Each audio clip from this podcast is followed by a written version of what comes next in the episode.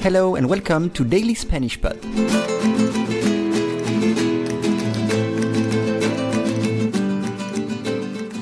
Today's lesson is una bomba.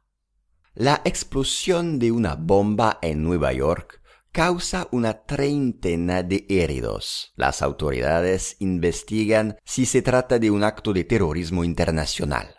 Once again, la explosión de una bomba en Nueva York causa una treintena de heridos. Las autoridades investigan si se trata de un acto de terrorismo internacional. We start with explosión. Explosión, explosion. La explosión de la bomba mató a cinco personas. La explosión de la bomba mató a cinco personas. O motor de explosión, un motor de explosión. Next is bomba, una bomba, a bomb. Hubo un aviso de bomba en el colegio. Hubo un aviso de bomba en el colegio o una bomba fétida, stick bomb, una bomba fétida. Next is causa. The verb is causar, to cause, causar. For example, el consumo excesivo de alcohol puede causar la muerte. For example, el consumo excesivo de alcohol puede causar la muerte.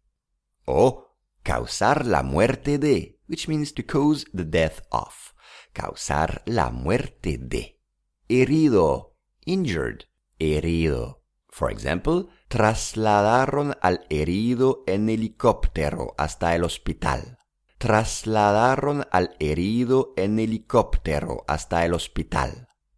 O resultar herido, which means to be injured. Resultar herido. Next is autoridades, authorities, autoridades. La autoridad del gobierno debe ser respetada.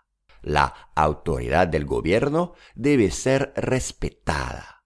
O sin autoridad. Without authority. Sin autoridad. Next word is se trata. Tratarse, which means to be about. Tratarse. ¿De qué se trata?